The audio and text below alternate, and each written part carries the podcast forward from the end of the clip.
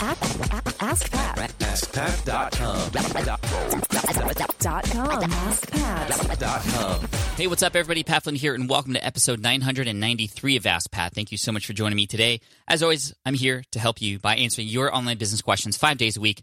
All right, thanks so much, and here's today's question from Jason. Hey Pat, Jason Bordeaux here. I want to thank you so much for this opportunity, and it'd be an honor for this question to be featured on your show. Now, my question is regarding a, a new podcast that my friend and I have launched. We went ahead and launched it on SoundCloud to try to get some opinions of those who uh, we can contact and get some some thoughts from.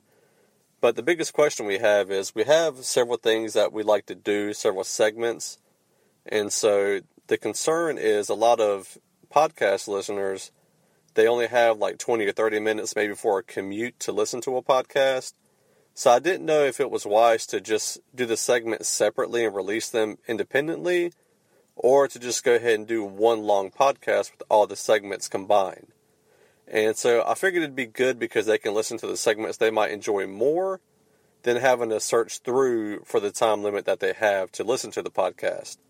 So I really appreciate it and I really hope you're able to help. Thanks. Hey, Jason, thank you so much for the question. Uh, this is a great question because I know a lot of people struggle with okay, well, how much do I include all in one uh, blog post or podcast episode or video, or how much do I segment out? If I segment out, is that good because it's more content, or is it bad because it's kind of broken up into different pieces? Well, my thought is this if a segment can potentially stand on its own and it's worth somebody subscribing to and it's worth somebody downloading and just listening to that segment only, and nothing is missing if you are only listening to just that segment only if there is no value lost as a result of that, then I feel like it's okay if you wanted to break it out into its uh, own either podcast episode or a podcast itself. Now, the thing is, you need to make it regular. A segment or something like that would have to be regular so that people who do want just that segment only, if you do happen to break it out, they would know when it's coming and it's going to be consistent and, and so on and so forth. Now, on the other hand, if a segment just listening to it on its own kind of falls flat or is seeming like it's missing something, well, then obviously, then it would be better suited within a much bigger episode, and the segment would just be a part of the show that people know is coming, but doesn't necessarily uh, have a lot of value um, 100% on its own. There's a lot of podcasts out there that include a, a resource of the week or you know news of the day or something like that um, and that is something that would just better be suited within a bigger show. And I like those too because it also breaks up that longer piece of content. Now, I completely understand where you're coming from related to, well, people only have so much time. Um, and I think that also just goes along with do you know your audience well enough? Like, is that true, or are you just assuming that? Um, it might be something worth testing for one. Uh, and then, of course, testing is really the answer here. Try it out. You might want to take a segment that you do in a bigger episode, put it into a month's worth of weekly episodes uh, on its on its own on a separate day of the week, just to see kind of how that goes. And if people feel like, oh, well, this is kind of you know, it seems, like it's missing something or it's just kind of weird on its own. Um, you'll never really know the answer until you try it. Um, or you can have a larger episode with multiple segments uh, if that seems to make sense for you and what it is those segments are. Again, I cannot um, give you the direct answer because I don't know what these segments are.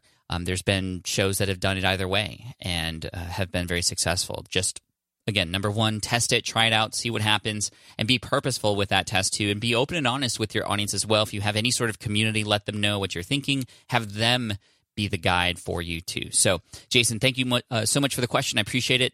I uh, just want to thank you so much and send you an Ask Pat t shirt for having your question featured here on the show. And for those of you listening, if you have a question that you'd like potentially featured here on the show, just head on over to AskPat.com and you can ask right there on that page. If you know the answer to the riddles that I've been giving, and not really riddles, just clues, you'll see the riddle or the question on askpat.com slash solve. If you understand what I'm talking about and you have the answer based on the clues I've been dropping since episode 900, uh, you're going to be entered into a drawing where you could possibly win $1,000. And I'm giving away $1,000 a day to celebrate episode 1000 coming out next week. So $1,000 a day, and uh, you just need to be entered once, although you can uh, get multiple entries, and you'll see on that page how to do that. So askpat.com slash solve. Thanks so much. I appreciate you. And here's a quote to finish off the day by Helen Keller, and that is I would rather walk with a friend in the dark than alone in the light. Thank you so much. Thank you for being a friend. And uh, we'll walk through this together. Cheers, guys. Bye. Hey there, thank you for listening to Ask Pat 2.0. Now, you might have noticed that we haven't published a new episode in a while. And that is because in 2023, after 1,269 episodes, we decided to sunset the show. For now, at least. In this way, we can focus our energy and efforts on our other podcasts and other projects. That being said, all 1,269 episodes are still live and downloadable, and the published dates may be old, but there are still a ton of questions I've answered on the show and people I've coached. Those episodes are just as valuable as they were back then. So you can also visit smartpassiveincome.com slash askpat to dig through the archives. Plus, there's a search tool on the website that lets you search across our podcasts and blog. And of course, the Smart Passive Income podcast is still live and energetic and awesome and publishing twice a week. So make sure you're subscribed there so we can still continue this conversation. And we have some of the foremost experts and thought leaders in entrepreneurship on the show every single week. So you definitely don't want to miss it. Again, check it out. It's the Smart Passive Income podcast. Just find it wherever you're listening to this podcast. You can find it there as well. Thank you again for listening in, and I'll catch you in the next one. Cheers.